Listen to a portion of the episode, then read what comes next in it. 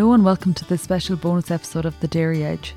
Teagasc are running a weekly Let's Talk Dairy webinar series, which is also being made available as a podcast.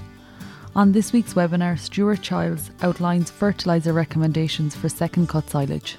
Okay, good morning everyone and welcome to this Thursday's Let's Talk Dairy. So this morning I'm going to talk very briefly I suppose depending on where you are in the country and how the weather has been and so forth in the last few days, um, you may or may not have silage cut.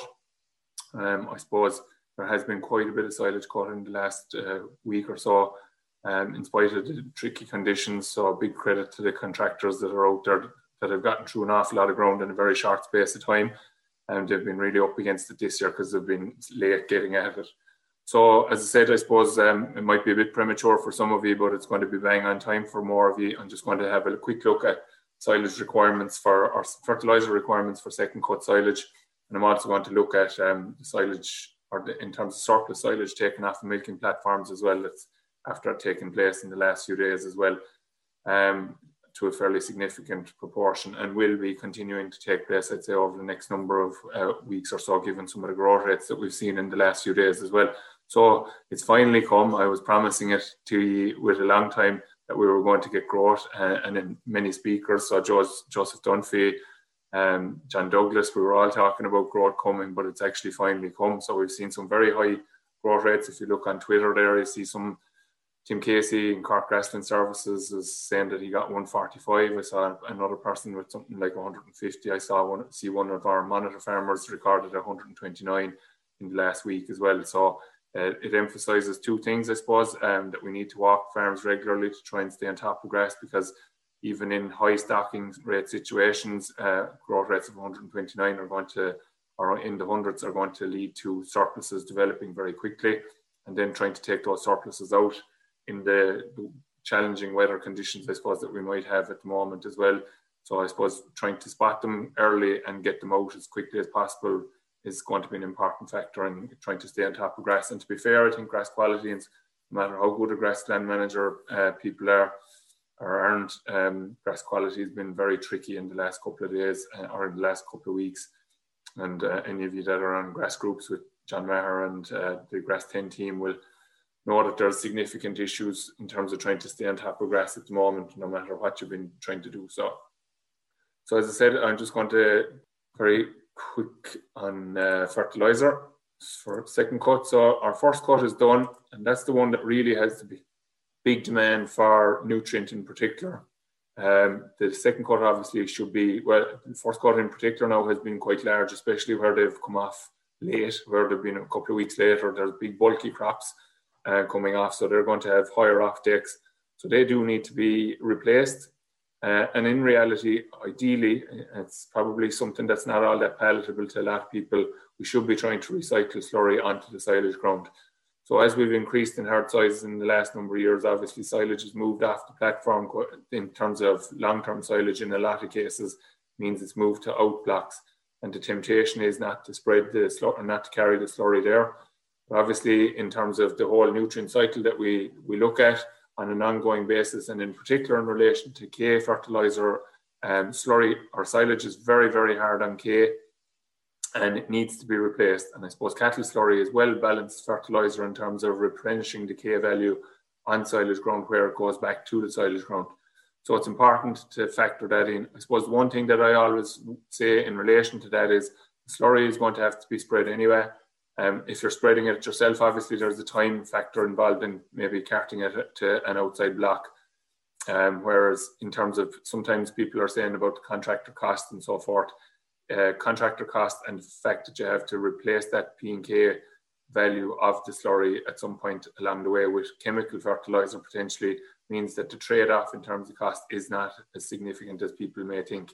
So in order to fertilize the crop right, and I just point out that these figures are in kgs per hectare as opposed to units per acre. So to get these into units per acre, we're multiplying it by 0.8. So the first figure here is 24. Um, second one here is 16. And the third one here is 8. And then uh, for the case side of things, we're looking at 56 units on an index 1 soil, um, 5 eighths, 40 units on an index 2, and somewhere in the region of the trees 24 and 5 eighths, so in around 28 units of K on the index three. Um, So, and 100 kgs of nitrogen per hectare then is what's required. So that's 80 units of nitrogen that's required. And I think that from my experience talking to groups, in particular last year, I did a lot of Zoom calls, obviously around this time last year because of we are in the midst of the, the lockdown at the time. And, and there appeared to be quite high levels of fertilizer, nitrogen in particular, being applied for silage crops, both first and second cut. So when we talk about trying to reduce nitrogen levels, I think there's good scope there to actually cut back on nitrogen levels being applied at, for second cut or for well for all silage cuts. To be honest, I think we're probably inclined to overdo it eh, with the idea that we're going to drive this greater, bigger, bulkier crop. When in reality, going with the correct rates, so the 100 units for first cut, uh, including your slurry, and 80 units for your second cut, including your slurry, are going to provide plenty of adequate, uh, in, uh, plenty in terms of adequate supply of silage and also in terms of quality. Too much nitrogen is actually a bad thing from a silage point of view, obviously from point of view that it can cause crops to lodge, etc., as well as well as delaying cutting date, then which can impact on quality as well.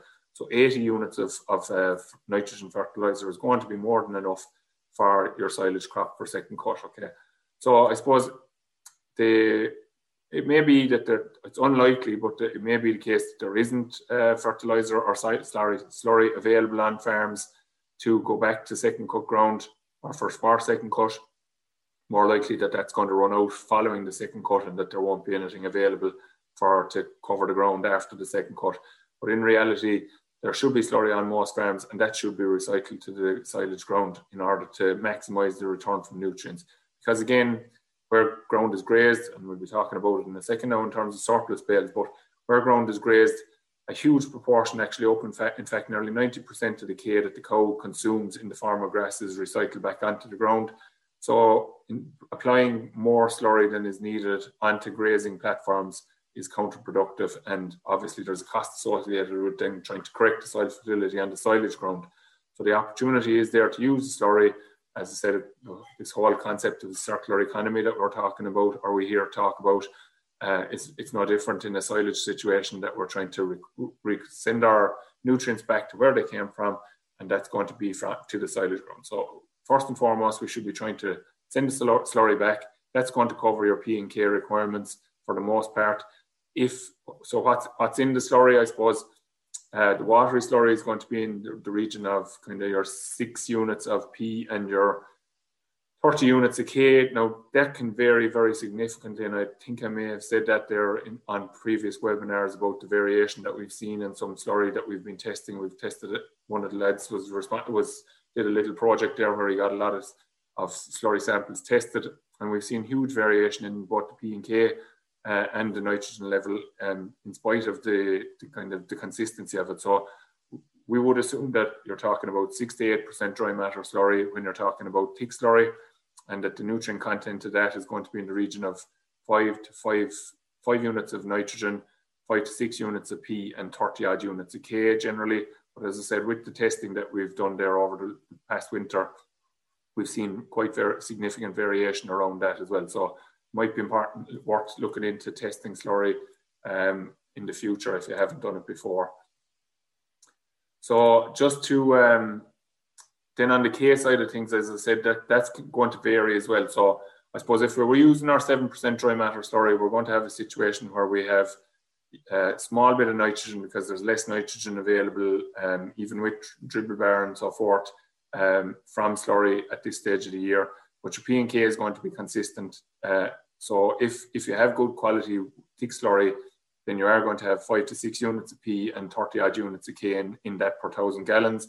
And as you can see there, uh, with the highest requirement for K being your 56 units on your index one soil, to, uh, one and a half to 2,000 gallons of slurry is probably going to be adequate to cover you from a K point of view. And then from the P point of view there, say when you're looking at maybe um, index one uh, needing 21 or, uh, sorry, needing 24, you're going to be maybe needing to top that up a little bit potentially. Now, again, allowances have to be factored in here, and in particular for P, there's no no concern in relation to K. You're not limited in that. So we need to, we may need to balance that up, and probably need to look at the the, the um, P's and the K's on their own, um, as opposed to trying to maybe do get the one fertilizer that's going to do all kind of scenario. So it's important that we get that right. We're fertilizing the crop. The figures here are for to are to give you give back to the crop or give it put into the crop what it's going to bring out in terms of yield. And then any balancing or improving of indexes that we're looking to do will take place after that. And slurry may have a role to play in that as well. As I said, if we have slurry available following the second cut, that can be used to um, improve the soil indexes, and then we may have to follow with the likes of muriate potash or or something like that, and maybe O730, depending on the P status of the of the ground, if we're trying to build uh, P indexes. And again, I'm very conscious of of recommending the likes of O730 or 1010 O1020 or anything like that. People need to consult with their advisors in relation to allowances around P to avoid breaching regulations. There, as I said, K isn't uh, as big an issue. So um, I suppose one thing that isn't on the chart here is the sulfur requirement. It's something that we have to factor in as well. We need sulfur for all cuts, not just for first cut, and obviously grazing ground throughout the season as well. So the sulfur requirement is generally kind of 15 to 16 units uh, of P of, of sulfur for all uh, cuts, so first cut or second cut. So a very useful product in that sense. There is if we use um, our slurry to deal with our P and K there's a product out there. Uh, I think it's nearly available from all the companies now at this stage, or an equivalent of it. 38 not not plus seven and a half sulfur. Um, so that's a protected urea product, which is obviously a, an advantage from the point of view of the environmental aspect. So you're using your protected urea, which is a good thing.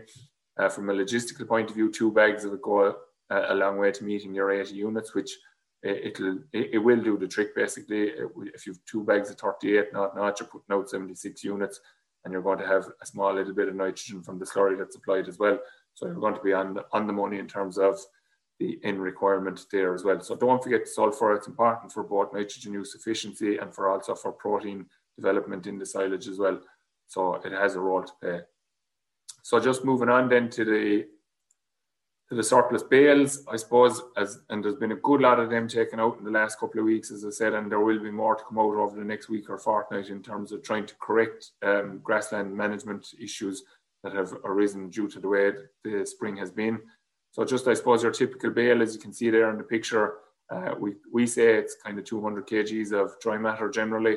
They contain uh, 1.6 units of P and 10 units of K. And again, now the K is the important aspect here in particular uh, because of the fact that there's no recycling of K taking place when you remove um, the silage in the form of the bale, unlike the, the, scenario with the K when grazing takes place. As I said, 90% of it is recycled. So a quick rule of thumb there for you. Again, the slurry is the advantage here. For every three to four bales per acre that comes off, a thousand gallons of good quality thick slurry or 2,000 gallons of watery slurry will need to be applied. So that's going to replenish your soil in terms of the offtake of nutrient that you have removed in the form of the bale. So just quickly before bales are removed from the, the paddock, uh, count up how many bales are in there. So divide it by the number of acres in the paddock, see how many bales per acre. I suppose in a lot of cases, we probably see four, five, six bales per acre sometimes coming off. So in that kind of a scenario, we're going to be looking at a thousand to 1500 gallons per acre going on to replace the offtake there. Uh, it doesn't have to happen straight after the silage comes off, but I think it's probably a good practice because obviously you don't have the complication of maybe dirtying um, any bit of grass, even though trailing shoe and dribble bars obviously get over that complication quite significantly. Um, but the, and the other thing is, I suppose, once if unless you're going to mark it up somewhere that you really are going to refer to some form of a guide that you will make sure that you get the slurry back there The best time is to do it when the ground is, is um, just freshly cut uh, in order to make sure that it gets done. So I suppose that's the, the P and K element of it, I suppose. And there's just one question there. What about using slurry for reseeding and when to put it out? Yeah, I suppose, Russell, that's a good question. Um, it's, it's a tricky one uh, in that obviously you're trying to operate in a dry, uh, fluffy seed bed for, for uh, silage or for, for reseeding. So slurry would probably have to be applied in advance of any tilling taking place and given a chance to dry into the soil, I suppose, and then be tilled in. So I suppose you could apply it onto um, burnt off ground that's been cleaned off, give it a day or two to, to dry in and then till after that. So it will do a share of your P and K requirement there. Unfortunately, the one catch with it, I suppose, is that it's a little bit slower release than your the likes of your 10, 10, 20 Um, so your 10-10-20 is available very readily, obviously, because it can dissolve there at ground level and be available at, at the level where the root is going to be developing in the new seedling. Um, whereas the slurry is probably a little bit slower release type P and K.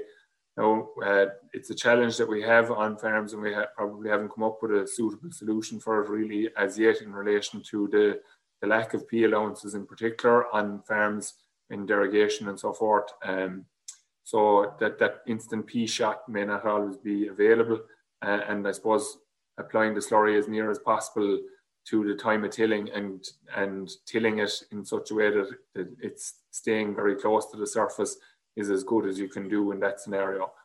So um, final thing then I suppose and we'll wrap it up with that then as I said it won't be I wasn't going to be long today um, is lime. So this is one of the cheapest fertilizers that you can buy. Um, I suppose the challenge is that we're often looking for to try to find a number of acres to deal with a load which is generally going to be 20 or 25 tons. So in most cases, we're probably looking at applying somewhere in the region of maybe uh, two ton to the acre or so. So we're looking for 12 or 13 acres to be available at, at any one time. I suppose why am I saying this? Even um, just after first cut, people can sometimes rotate first cuts. As I said, those people with uh, silage ground on out blocks probably don't tend to do that, obviously, because they don't have that opportunity. But there are people maybe that have silage ground on their milking block and they may rotate the second cut. They take the second cut from a different area. Um, and so the first cut ground may be available for lime. And it's an important opportunity to take to get the lime out. I suppose in terms of the slurry before the lime and the lime before the slurry, this question always comes up. I think the objective would be to put out the, the slurry first and then the lime afterwards in order to avoid any release of nitrogen from that. E and K won't change with the application of lime but we don't want to be releasing nitrogen into the air. Um, so we should be trying to apply the, the line, the slurry before the lines. And generally, at a very minimum, we're talking about leaving three to four days between the applications of all of these. So if we if we are going with slurry, we give it three or four days, then we can apply our lime, and then after that we can apply our fertilizer again another three to four days after that again. Or maybe you could come in with the lime slightly after the fertilizer. But the, the, I suppose the key component would be in relation to the slurry uh, because our protected ureas um, are okay in terms of application with lime, whereas our slurry, if it's applied post lime, the nitrogen will be dissipated into the air, and we don't want that. Uh, both from the point of view of the environmental aspect of it, but also the loss of the nitrogen that's associated with it. But again, just to reiterate, the, the P and K value of it isn't um, going to be affected um, by the, the lime application. So if you're working with your thick slurry and you've got five units of P and 30 units of K in it, that's not going to be affected by lime. So I suppose just to factor it in, um, and again with the surplus paddocks as well, there may be opportunities to apply lime there um, for people that have those taken out as well. And it's just to take the opportunity while the weather is is only mediocre, I suppose, and ground conditions are are okay-ish. They could be better for definite. Um, but the opportunities are there now over the next uh, month or so in particular for doing these applications rather than putting it on the long finger with a view to doing it maybe later in the year when rotation length is increasing and so forth but ground conditions can become a little bit more challenging as well um, so I think it's something that people should be looking at so I suppose just check the questions there. Uh, yeah, just to protect the urea after the lime application is, is okay. And is it okay to apply slurry directly after reseeding or how long would you wait before applying? Yeah, I don't think I'd probably be inclined to apply slurry post reseeding because obviously have a soft seed bed, you want to be going with very light loads. I think I, I would prefer to be getting my, and my grass established, getting it grazed and then coming back maybe after uh, a grazing with an application of slurry if you really wanted to, to do that. So um, just to, I suppose, just to summarise, first cuts, quite heavy first cuts after being taken off in a lot of cases where they have been done and they're probably being done at the moment, even in, in other places as well. Um, so we have to replace the nutrient that's been removed. Bear in mind that when we don't graze, we're stripping that nutrient away from that area and taking it obviously into the farmyard in the form of silage if it's not been brought back in the form of slurry, then we're really depleting that soil uh, in terms of K in particular, and also to a lesser extent P. slurry is very balanced. Cattle slurry is very balanced in that sense in terms of it, it will replace what comes off. So it's good to we recycle that to the silage ground. Um, and it's also going to mean that you're kind of more balanced fertilizer application for your your silage crop for your second cut. So that should give you a good second cut as well. In terms of nitrogen application, no need to have more than 80 units of nitrogen, including your slurry going out on second cut. Anything more is really waste of nitrogen um, and isn't going to generally generate much more for you. You may want to save a little bit more. Uh, if we're putting out 80 units, that means 40 days. 40 days is roughly six weeks. Six weeks from the 1st of June is going to be in the middle of July cutting. That means that there's going to be nitrogen going on for either possibly a third cut potentially or for subsequent grazings on the silage ground, depending on what your farming system is. Um, so you need to be saving a little bit of nitrogen in that sense as well. If you were if you apply the nitrogen regulations across the silage ground and everything, it means that you you can't afford to be lashing out high quantities of nitrogen onto silage ground um, to drive on crops that actually don't materialize in reality or can be detrimental to the crop, as I said, in the form of lodging and so forth as well. So get our P and K right, yeah, ideally true slurry first, and then maybe balance up with fertilizer if needs be. Nitrogen application no more than 80 units required. Don't forget sulfur, need 15 to 16 units of that going on in, in order to get efficiency from the, the nitrogen and also to uh, um, allow for protein development in the grass as well. And then the final two points then uh, relate to, firstly, I'll go to the lime because that applies to all ground. So if your pH is low, uh, in terms of nitrogen use efficiency for any nitrogen fertilizer that you're putting out, or even P and K, to be honest, as well, from work that we've seen done by David Wall and Johnstone Castle as well. The uh, value of applying lime cannot be underestimated, and we just probably don't do enough. Previous generations that went before us had greater emphasis on lime than we do now, and we actually are probably farming, or we are definitely farming at a higher intensity than they were back then. So the lime cannot be overstated. The opportunities are there now at this time of the year to be trying to pick off um, areas that need to be limed. And then the final thing, I suppose, is in relation to the surplus bales that we should be trying to. Again, it's it's that removal piece. It's not being re- recycled, uh, so it needs to be recycled in, by returning slurry to the area. At a very minimum, needs to be earmarked for to get slurry at some point later on in the year.